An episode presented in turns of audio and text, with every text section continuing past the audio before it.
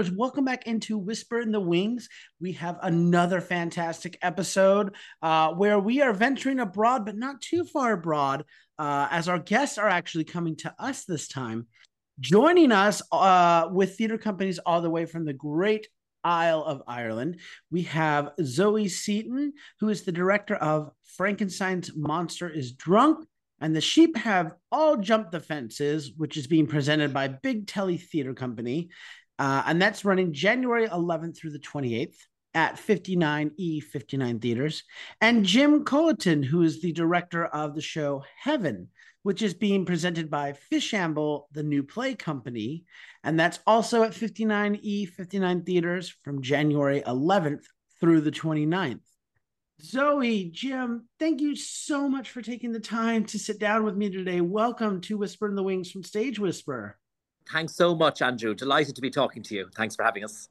I am so excited. I mean, you've already made the great journey across the ocean to get here, and you've got these two amazing shows that are opening 59E59 uh, for 2023.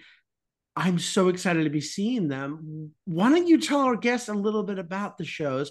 Zoe, why don't you go first with uh, Frankenstein? Why don't you tell us a bit about that? Okay, thank you. Well, the short story with a long name uh, was a winner of the Moth Short Story Prize in 2018. And I came across it then and fell in love with it completely and emailed the writer and said, please, can we do it? and then that was our really first big show we've we've done since the pandemic, first live piece.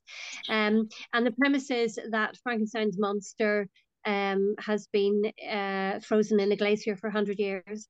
And then um, the local villagers see it thawing a bit and they dig him out and he becomes part of the community. So it's a really um, surreal uh, premise about how we live with monsters in our world how we um is there life after damage um it's funny um, and it's kind of ridiculous, but it's also really, really heartwarming and optimistic.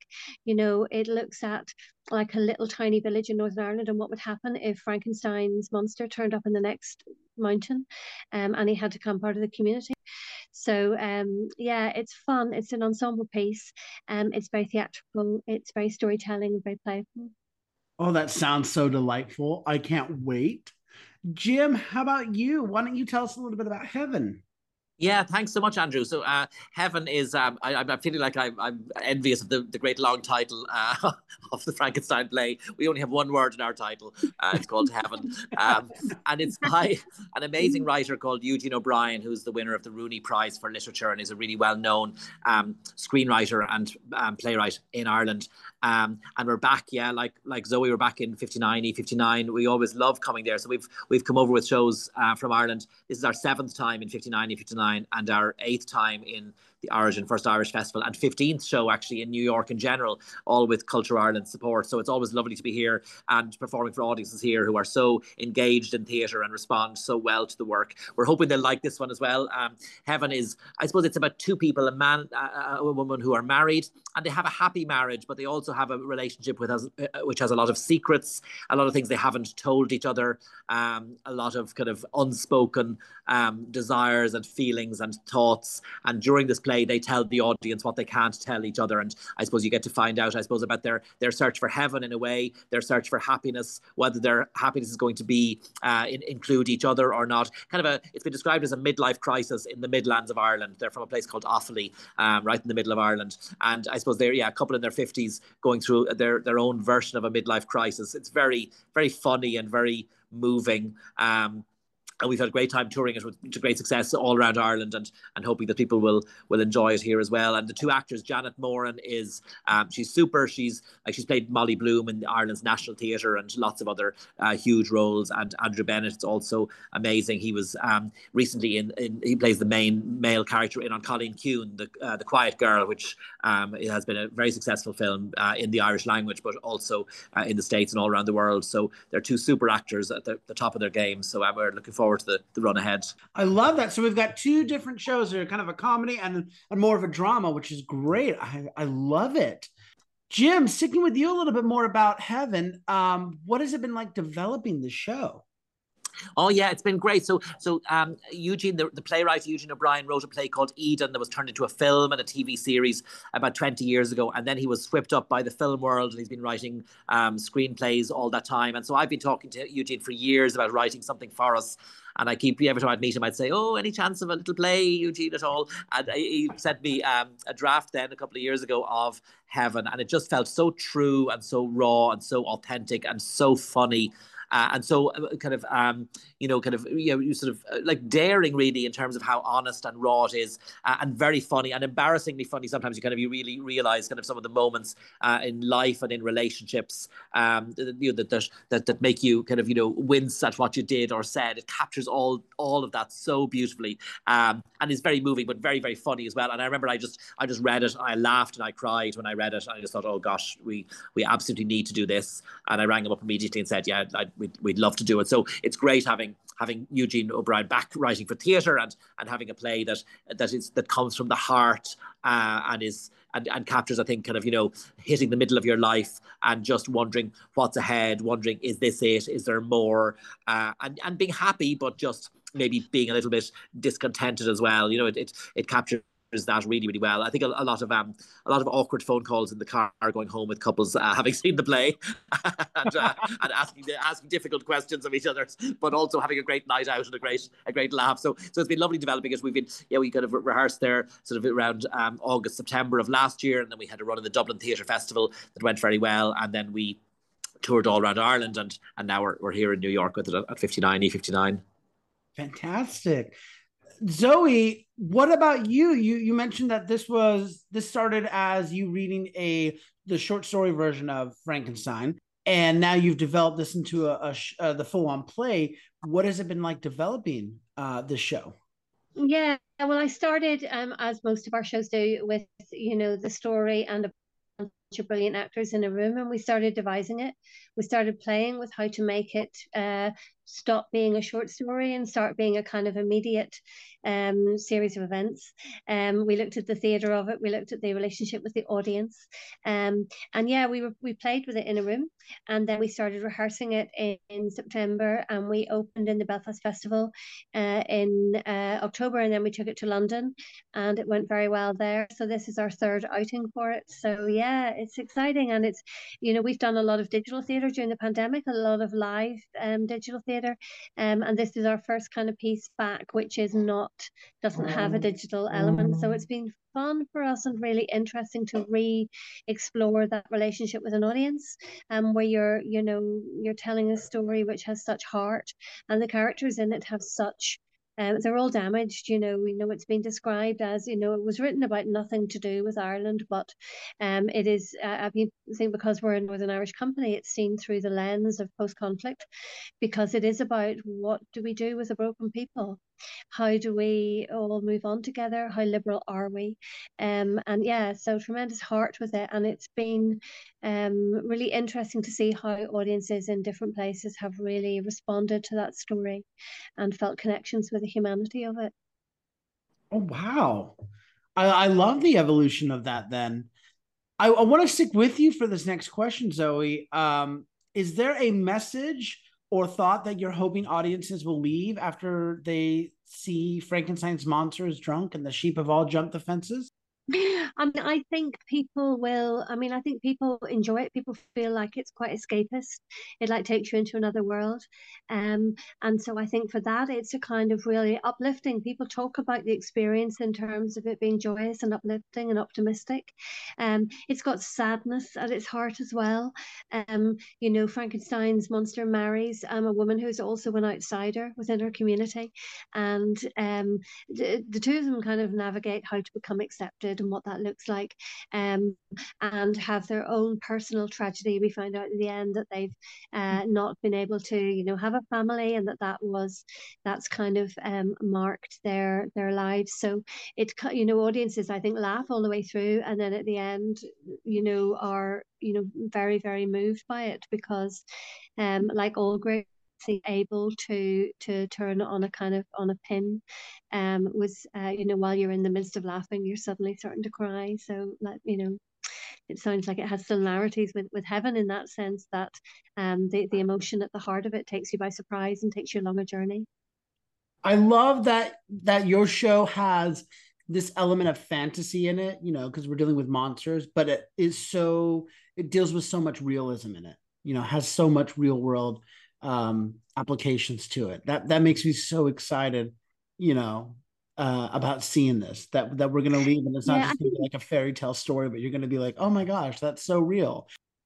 no, I think it's that juxtaposition of fantasy and reality. So it's what would happen if Frankenstein's monster walked into your supermarket or your pub or your school. Yeah.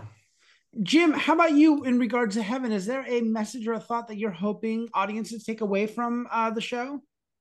Yeah, it's funny just listen to Zoe there, and, and as you said, Zoe, you know, the, in a way, there are sort of some similarities, I suppose, you know, in the way that it's about the heaven is about about emotion. It's about it's about laughing and crying and examining ourselves and how we fit in. Like it's I suppose that's what theatre does, isn't it? So strongly is just develop that sense of empathy in an audience and, and draw the audience into people's lives and dilemmas, and we see ourselves in that dilemma, and and and and and hopefully you leave after you know 85 minutes or 90 minutes or whatever it is and and see the world slightly differently you know? I think heaven asks a lot of questions about what happiness is what heaven means for people, what you wish for reaching your 50s, and maybe what you wished for when you were 30 has happened or hasn't happened, and what you do about that, and and what you you know, and and and, and if your happiness is dependent on other people, or if, if if you being happy is going to upset someone else that you might love, like it asks all those kinds of questions um, in a way that is is is absolutely kind of about what, what theatre does. It's kind of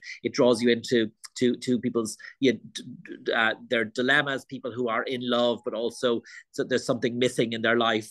Um, and it does it with kind of you know openness and and humor and pathos and and just uh, and and and I, think it's a play when people have seen it so far that they say they keep they keep thinking of it, they keep remembering lines from it, like chuckling at certain lines or or thinking about issues that it raised afterwards, like even days or weeks after seeing it, that it stays with them in that way. So I think that's what I'd hope for audiences that that you that, that that you might just look at things a little bit differently, or when you see a married couple like Mairead and Mal, the two characters in the play, that that you just that that, that you think like what's some, what's sometimes under the surface that you don't know, but that that the power of theatre and a play can can draw you into and and and help you see the world, uh, yeah, slightly differently, and and have a have a great night out and and lots of laughter, but also just uh, just shift your perspective on what it means, I suppose, to be happy and and and and that search for happiness in the middle of your life. Oh wow. Okay. Okay. Zoe, I want to come back to you now with this next question. Um, who do you hope have access to Frankenstein? I mean, I think it genuinely is a piece for everyone um, and it failed. You know, we've my my daughter is uh, early twenties, and when we played London, she brought a whole squad of her friends, none of whom are theatre goers, mm-hmm. and they were just like, "We are going to sign up and go to the theatre every week." and she was, that's, that's a bit far, but um, yeah, I mean, I really think it's got really broad appeal. Frankenstein's a lot of people um interested in it because they're interested in film and film noir, and it certainly kind of draws from that. Um, but um, yeah yeah, I think it very, very much is is a, is a play for everything. I think because it because of the humanity at the heart of it, and because it, it's about being in very real situations, like you know the pub when the monster comes in and how you're going to negotiate that. Um, yeah, I think it is for everyone. Everyone have access to theatre. I want theatre to be, you know, the reason why we're called Big Telly is because I wanted our work to feel like it was as easy to to be part of as as turning on the telly. Um, so that's kind of written through through the company like a stick of rock, really. I love that. I and I I really appreciate the tie back to your your production company and why you're called that. That's fantastic. Jim, how about you? Who do you hope have access to heaven? Yeah, I suppose like Zoe, really, I mean, we like to feel that our work is accessible to everyone who wants to engage in in theatre, in in in storytelling, in in the human condition. I suppose you know uh, Irish theatre is known internationally uh, as a uh, for its great storytelling um, capabilities. You know, and and and that's kind of I suppose people get to know Ireland through culture a lot through our music and dance and and storytelling and all the different art forms. And this play, I suppose, is written by a master storyteller and performed by two really, um, you know, fantastic actors. It's written in monologue form, so the language is is rich and vivid and funny, mm-hmm. and and so so so it is kind of a, I suppose, a, a, a, a sort of a, a story celebrates the kind of that that um, that Irish storytelling tradition. Uh, so people who, uh, who enjoy that would really, really love it. But like Zoe, you know, we kind of thought, oh well, people who are in their midlife, you know, maybe 40s, 50s, 60s, you know, any of that age will will might have experienced this and might know what it's like to be in a long term relationship or to be kind of wondering what else is out there and to be wondering what about roads not taken and what other paths might be might have been available. Maybe people those people will connect to it. And that certainly has been the case. And people at you know in the in the middle of their life or people who've been in long-term relationships certainly it strikes a real chord with those people. But then lots of young people and you know who haven't been in long-term relationships you know have also loved it and come to it and, and really found it you know really enjoyable and opened up all kinds of uh, ways of looking at life that they hadn't thought of before. So we hope it'll be something for everyone although it particularly strikes a chord with anyone who's been in um if in a in a, in a relationship for a while. You know it'd be really interesting to to uh grab a drink after the show with like different pools of people, you know, 20, 30 year olds and then 40 and 50 year olds and see what they both got out of your guys' shows, you know, to see, you know, how would they deal with the monster or what were their what was their experience with the secrets revealed, you know, just to see their different yeah. perspective yeah. what comes out of it we had a few groups of young people come to see it in the Dublin Theatre Festival, and they just felt that it was that what that, that, they really appreciate just the kind of the rawness, the honesty, um, the the humanity, the emotion of something that was just that drew you in, and and and at the end of after an hour and a half, you had no idea that the time was gone, that you just are totally sucked into the stories of these people, the fascinating stories of ordinary people, but kind of you know that that everyone's life is ordinary but extraordinary at the same time. So um, so we kind of yeah, there's a real kind of there, there was a real wave of kind of, of of of positivity towards it from kind of audiences that were much younger than people we that were our target audience in a way, which was very reassuring.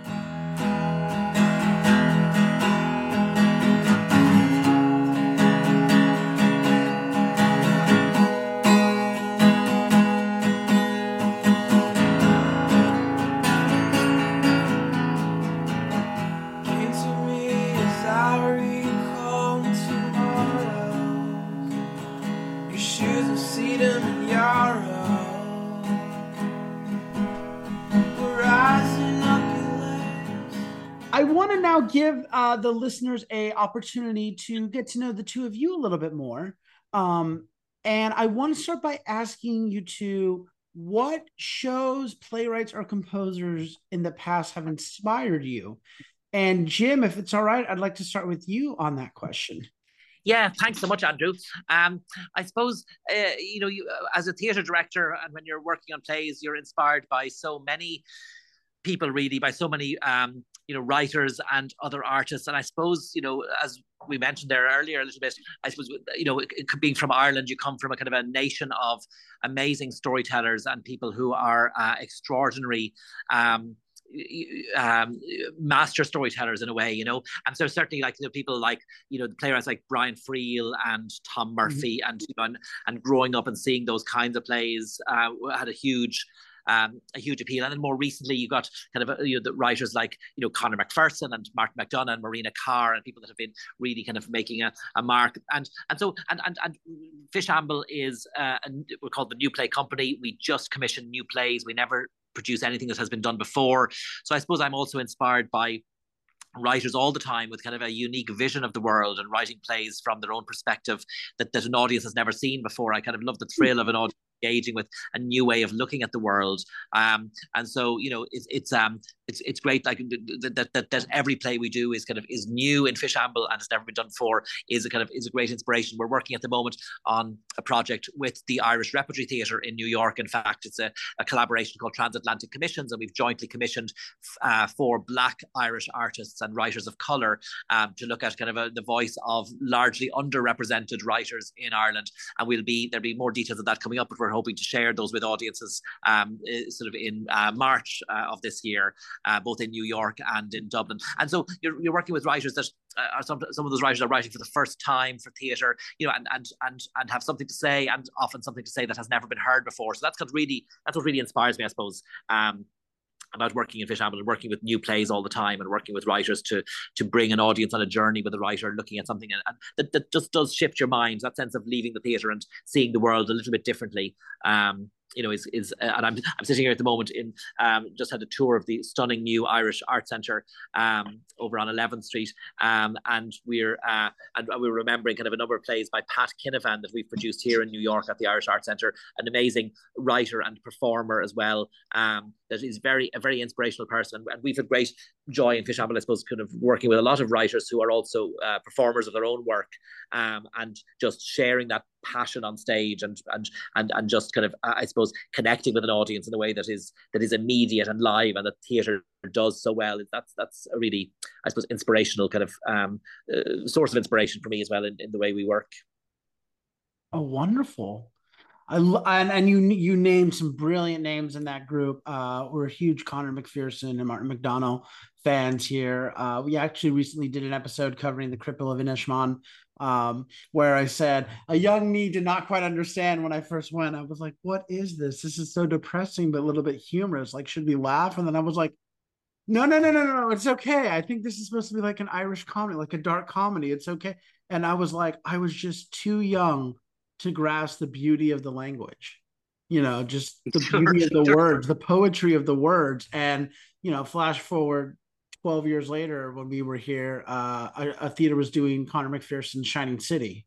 And it was just so so brilliant. Like i was just gripped. It was just a lot of sitting and talking the whole time but then it was just a slow burn until the end. And then i was like what? You can't leave me there you can't do it like yes. that, you know. So I think I, I, think I think a lot of yeah, I think a lot of talking and you know telling stories and uh, very dark and very funny. It describes a lot of uh, a lot of Irish theatre in a way.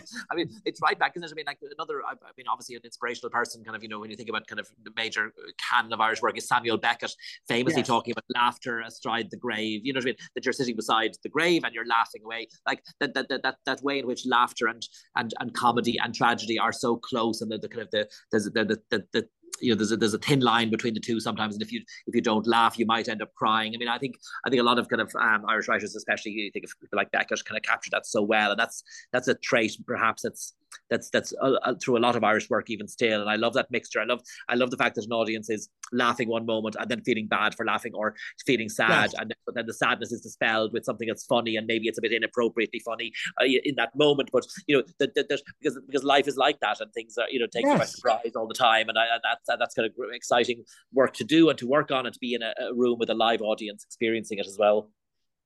Now, Zoe, uh, I want to ask you the same question. What uh, playwrights, composers, works have inspired you in the past? a writer that Jim has mentioned who's not incredible. So I'm not going to repeat um, any of those people, but they are obviously all inspirational. So what I would add to that is that I'm excited about.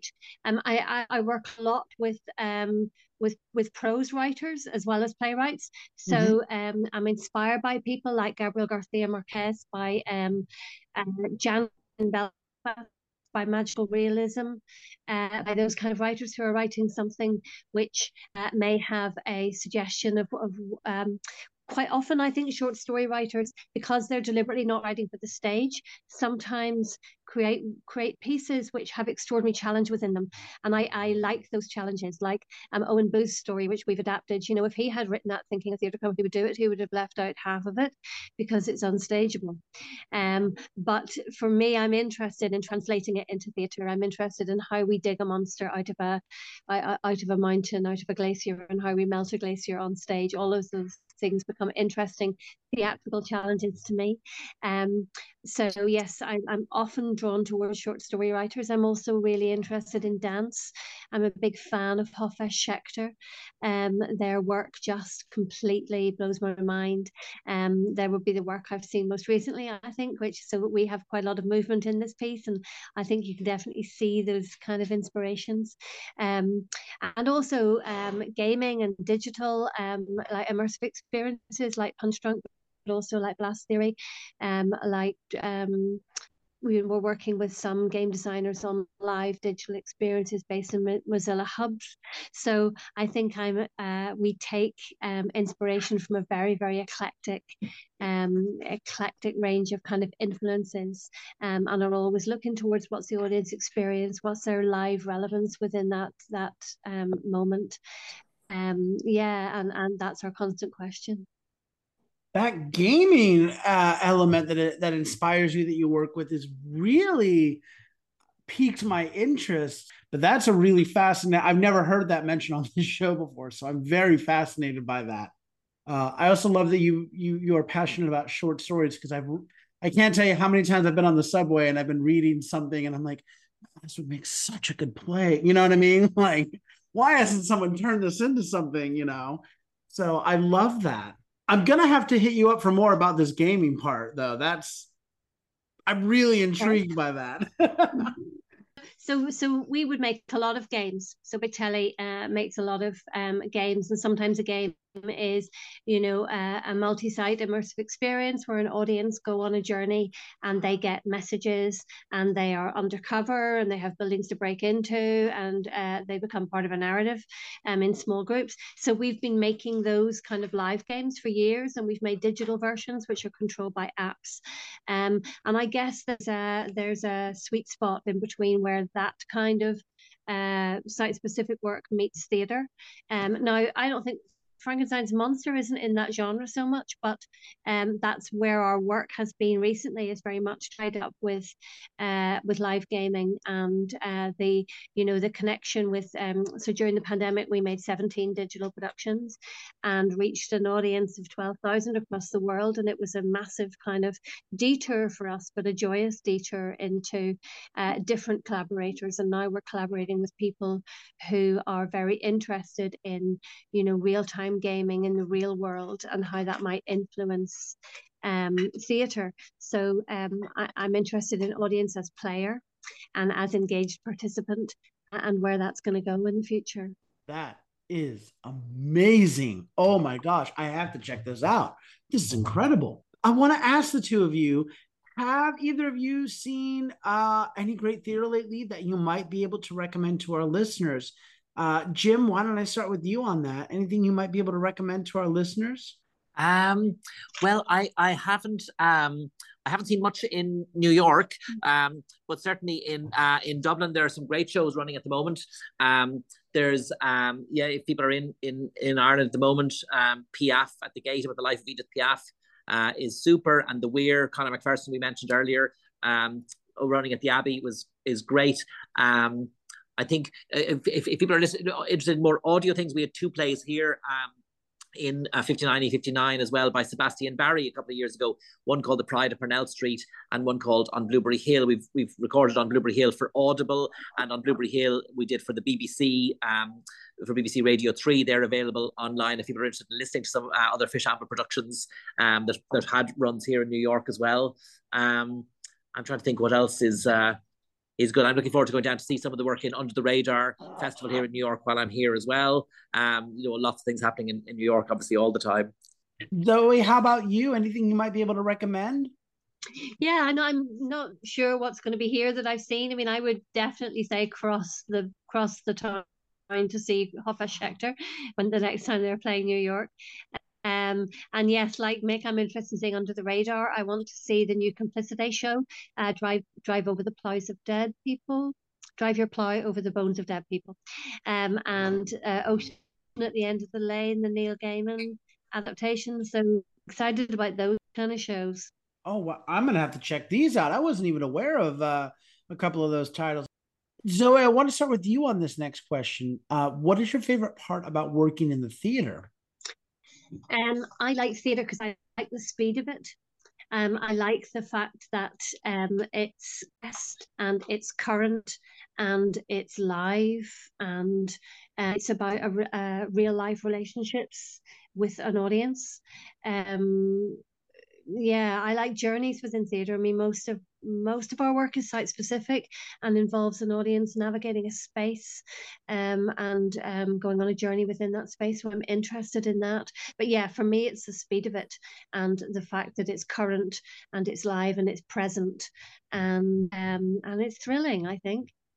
Absolutely, there's nothing like the rush of doing theater. Jim, how about you? What is your favorite part about working in the theater?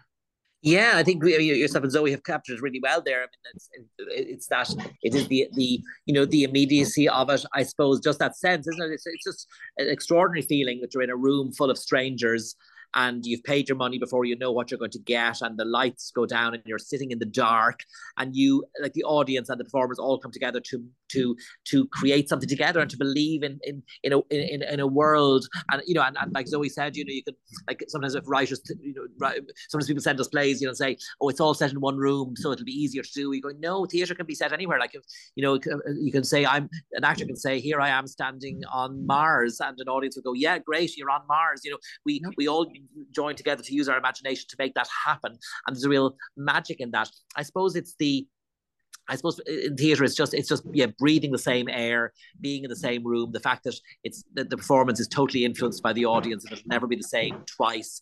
Um, that you know that that, that, that, that people have a, hopefully if it's good a, a, transformative experience together at a play is really is uh, is is the remarkable thing about it you know? Um, and that it's that it's live and that it's spontaneous as well and that it can bring you inside the shoes of other people in a way that no other art form I think can you know? We don't we we don't do a huge amount of site specific work unlike big telly um, but we have over the last decade, it's been a big decade in Ireland for remembering the events of 100 years ago, you know, our Easter Rising, the revolution, our War of Independence, the Civil War, um, a number of key sort of events, and we've been creating theatrical presentations as part of the decade of centenaries in Ireland that have been set 100 years ago, but all about really examining who we were in order to understand who we are now and what the possibilities for the future are. And the sense of people being brought back in time to kind of experience that and to kind of go behind the history books and the official versions of things to sort of dramatically to in the way that theatre can to engage with how those famous people in Irish history were actually thinking and what happens if they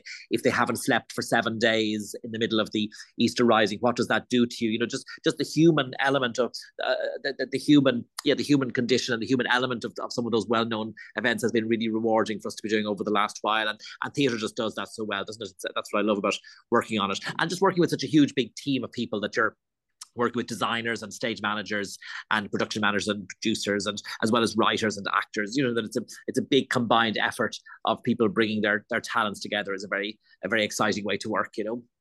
Yes. Yes. Could not agree more with with that. It's i love working with the big team. It just feels i love seeing the number of people that can accomplish such a, a unified task you know is amazing now we've arrived at my favorite question, and I'm very excited to hear what your guys' answer is. So, Jim, I'm going to start with you on this one. What is your favorite theater memory? Oh gosh. oh dear, my favorite memory. Um, oh gosh, there's so so so um so many great memories. Like like we were talking about in a way, all those moments of of hushed anticipation when the lights go down and you're you're sitting in the theater, you know, is is just extraordinary. I think sometimes because we don't, you know, we don't have a theater space at Fishamble. Um, we're a company in and off and we move around a lot. Um, you know, we're, we're called after a street in Dublin called Fishamble Street, which is where in 1742 Handel's Messiah was first performed. But it also in the 1700s was the first place to perform plays by Irish writers. All the other theatres brought plays in from London writers. And because we're uh, kind of a new play company um, producing plays by Irish people and people living in Ireland, um, we're named in honour of that. And they had a, so back in the 1700s, Fishamble music hall and theatre was a venue. We don't have a venue now in Fishamble. We're just in an office, but it means we we tour um, before the pandemic and now since the pandemic again. We tour to over 50 theatres around Ireland. We've toured to uh, 20 countries outside Ireland. So mm-hmm. we're very agile and we move around a lot. And I suppose my some of my favorite memories are to do with that about being bringing bringing your work somewhere else in a way that really engages with people. So people you know don't have to come to you; you can come to them. There's a, a great festival in Ireland called the West Cork Fit Up Festival, and fit ups are like these um, old kind of you know um, theatrical troops who would kind of arrive in a town, set up their um, their stall, literally, I suppose. You know, uh, get into the theatre, do a play that night, tear, take it all down and move on to the next place the next day. So real kind of hardcore touring, kind of you know one night stand kind of stuff. Um, and so you you go down to the to West Cork in this most beautiful part of Ireland, and you're performing on Sherkin Island or you know one of these kind of like you know kind of uh, places kind of in, in this stunning scenery. And I remember one time my favorite memory was the audience bringing all the pews from the church into the hall next door where we were doing the play. They knew the pews were hard, so they brought their own cushions from home. They brought their bottles of wine. They sat and watched the play, and then we got on the boat and sailed back to the mainland after the show, and they all waved us off um, from the from the from the, the side of the of the water. Like really, really, really beautiful, and feeling that you're kind of you know that that, that you're bringing work. The whole the whole island turned up. Like I mean, if there was a play on, everyone just went there because that was the thing that was happening in this place where plays didn't happen much and so when you feel you've made a, a, connection with an audience or you've, you know, you've you've brought the work somewhere in a way that it really resonates with people, um, that's that those those are kind of the best memories I have really, I suppose. Oh, that's thank you for sharing that. That's fantastic. On a, on a slightly on a, slightly different note, a, a great memory is we, we won an Olivier Award a few years ago for a play called Silent by Pat Kinevane, and we were there uh, in London and literally like taking selfies of ourselves with you know Shirley Bassey and Eddie Izzard and um, you know um, uh, Mark Rylance and various people behind us and Judi Dench and uh, and then when we won the award, all those people kind of knew who we were and came up and said hi, well done. so that was kind wow. of that was. A, that. but we, but most but that was I mean yeah we don't spend much of the time on the red carpet so those memories are very few and far between but it was a nice one anyway. That's amazing. Oh my gosh, that's incredible. we'll have to now Google to see all those pictures. Zoe, I'm very anxious to hear your favorite theater memory.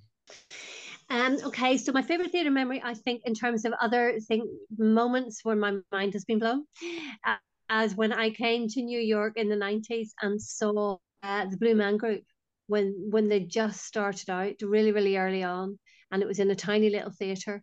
Uh, mm-hmm. in New York, and I was just like, "Holy God! I had no idea you could do these things. Um so yeah that was that blew my mind. Um my favorite one of ours is we tour we uh, made a site specific show called the little mermaid which is in swimming pools and we did it and we said this is not a touring show. We said we'll do it in three different locations in ireland but it's obviously not a touring show. All of the crew were commercial divers um all of the backstage stuff was under the water. They were releasing dry ice. We blacked out the swimming pools from outside it was a ridiculous scale. And then our first show, there were 13 international promoters, seven of whom booked the show to tour and yeah, they all booked the show. So they said, yes, it's coming to Taiwan, it's coming to Denmark, it's coming to Serbia. Um, and the show was booked immediately, even though we'd no clue how to tour 20 people, six of whom were commercial divers, most of whom were had prison records and couldn't get past so it was a um, exciting. But I think my favorite moment of it was when I came out of the show in uh, Coleraine, uh, which is where we're based, and um, I heard these kids very um, heated argument about how we got the mermaids to Coleraine, and some were saying no, they came up the river and then they were netted and then brought over in a tank, and other people were saying lorries full of water and it was the fact that these these kids were just completely arguing about how these mermaids got there. And um, yeah that sense of and we talk about uh, big telly we talk about hijacking the familiar a lot. Um, and i'm excited about what happens if you go back to that swimming pool the week later and you go my goodness last week there were mermaid here. Um, and that kind of makes my heart sing that oh you know with site specific work is i'm less interested in the huge old warehouses you know they're also exciting. But i'm more interested if you can um, have an experience at a post office which changes how you will ever enter another post office again. That makes my heart i mean i wait so were, were you watching the pool through like glass? Like if you were like at a zoo and you were seeing the underwater or were you like putting it on in a pool and people could see uh, you know from outside into the water so people were sitting. So because we toured at so many places, the audience were sitting on pool on the poolside.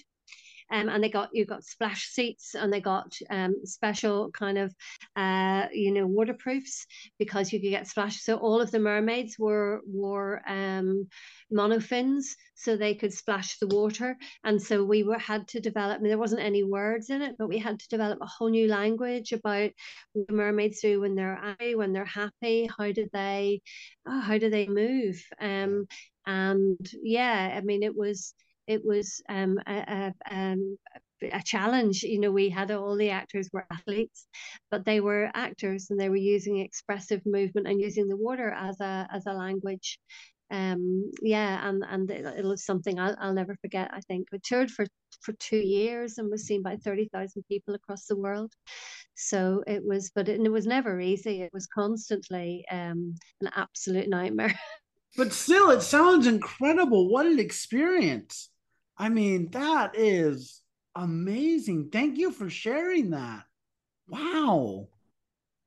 That's why that's my favorite question is you always like nobody has like on small with that. You always hear like these grand, incredible memories. So both of you, thank you so much for those.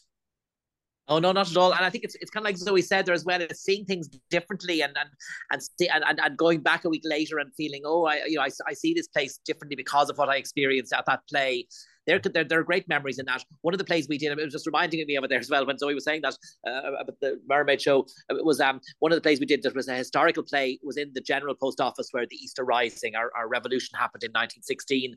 And the, the play began with the audience being asked to stand for the national anthem.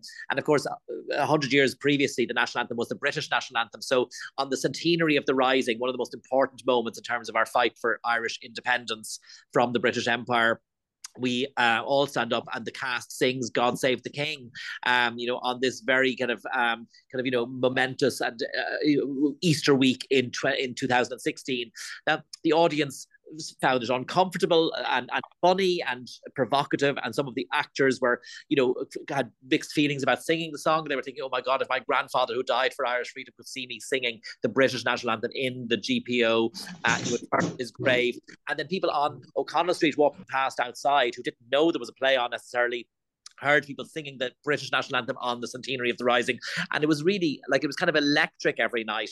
We had we had bomb threats, we had the police um, diving in the sewers underneath the general office looking for bombs. Like it was it was a kind of highly fraught um, provocative kind of moment. And, and I just loved the fact that it was that the theatre, you know, you hear of kind of those early plays in the Abbey Theatre of Sean O'Casey and John Millington Synge where the audience rioted, you know, and, and were appalled at what was going on and stormed out. And I, I wonder sometimes does theatre have the power to be provocative and to, you know, to, uh, uh, as much anymore? But it kind of felt in moments like that, you feel, oh gosh, no, this is this has power to really get people's emotions running high and to spark a, a debate and a discussion in a very visceral way that maybe, you know, is is is possibly unique to theatre theatre and to live performing arts. Yeah. Are there any other productions or projects that you or your theater companies have coming on the pipeline that we might be able to plug? Zoe, why don't I start with you with that and the um excuse me, the Big Telly Theater Company? We've got um, a few things in the pipeline, Andrew, but nothing dates yet, but we're making the piece called Granny Jackson's Dead, which is about uh, how in the future we'll remember the past, and it's a wake that the audience come to where they discover that Granny Jackson has been memorialized through uh, VR experiences, through computer games, um, through different things. So it looks uses AI. Uh, what happens if you can um, when you go to the supermarket, if you have a chip in your hand, so that the, the, the name on the till that speaks to you is a is a relative, um, is somebody you know. So it kind of looks at tech um, and that's happening at the end of this year, at the start of next, Granny Jackson's dead.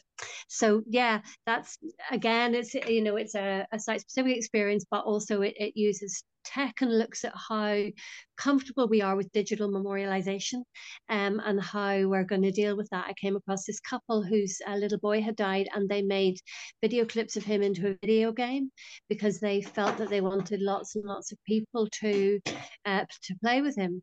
Um, and it, it's an extraordinary concept to think about that, I think, and to think about how how comfortable we are with with AI and digitization and all of that. So that puts that into quite a domestic context, and that's happening at the end of this year, starting next. Awesome, Jim. How about you? Uh, what about for you and the Fishamble, the new play company? Yeah, sure, Andrew. So, I mean, when, when um, we're, we're running Heaven until the 29th of January, obviously here in New York. And then over the next few months, we have a few other productions on tour that people might be able to catch.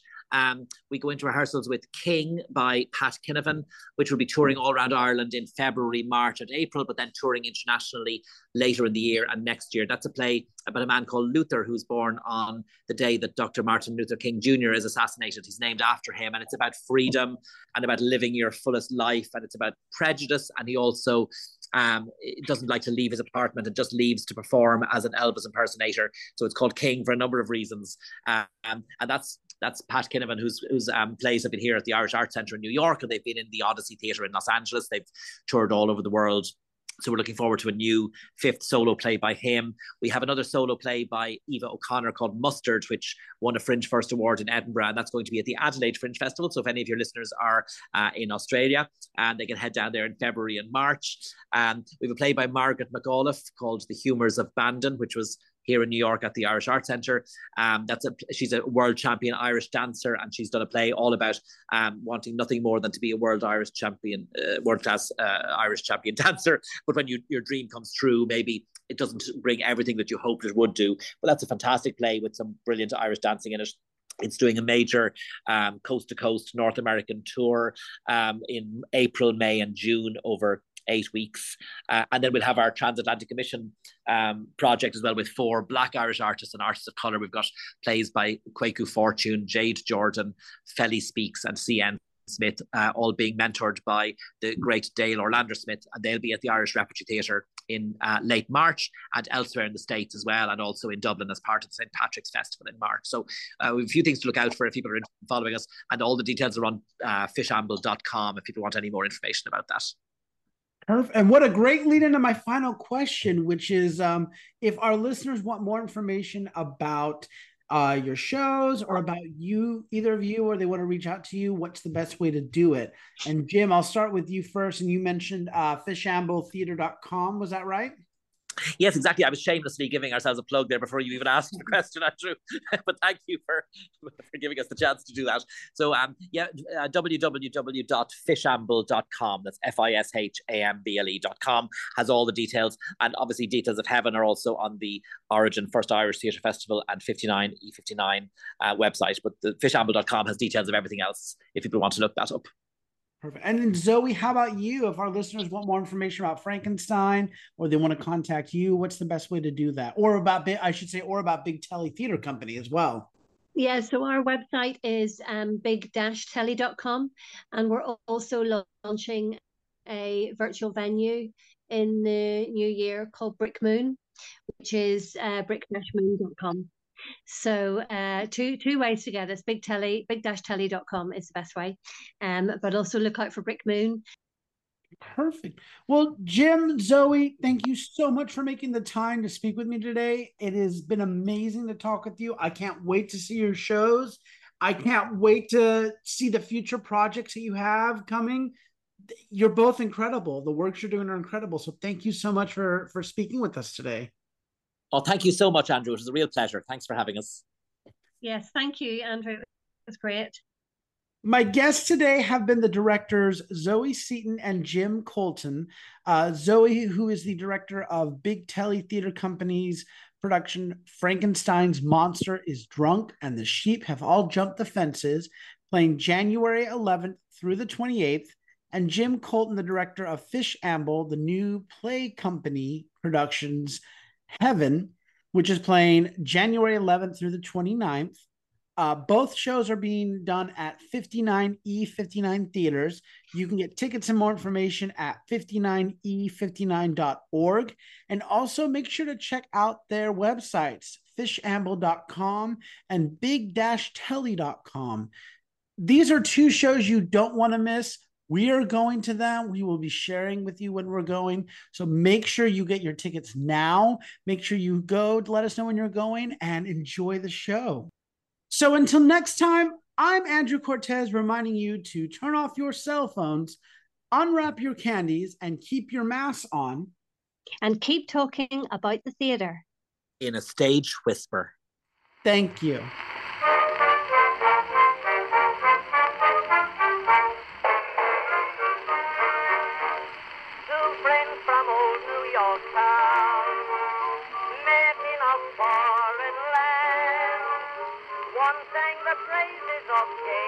If you like what you hear, please leave a five star review, like, and subscribe. You can also find us on Facebook and Instagram at Stage Whisper Pod. And feel free to reach out to us with your comments and personal stories at stagewhisperpod at gmail.com.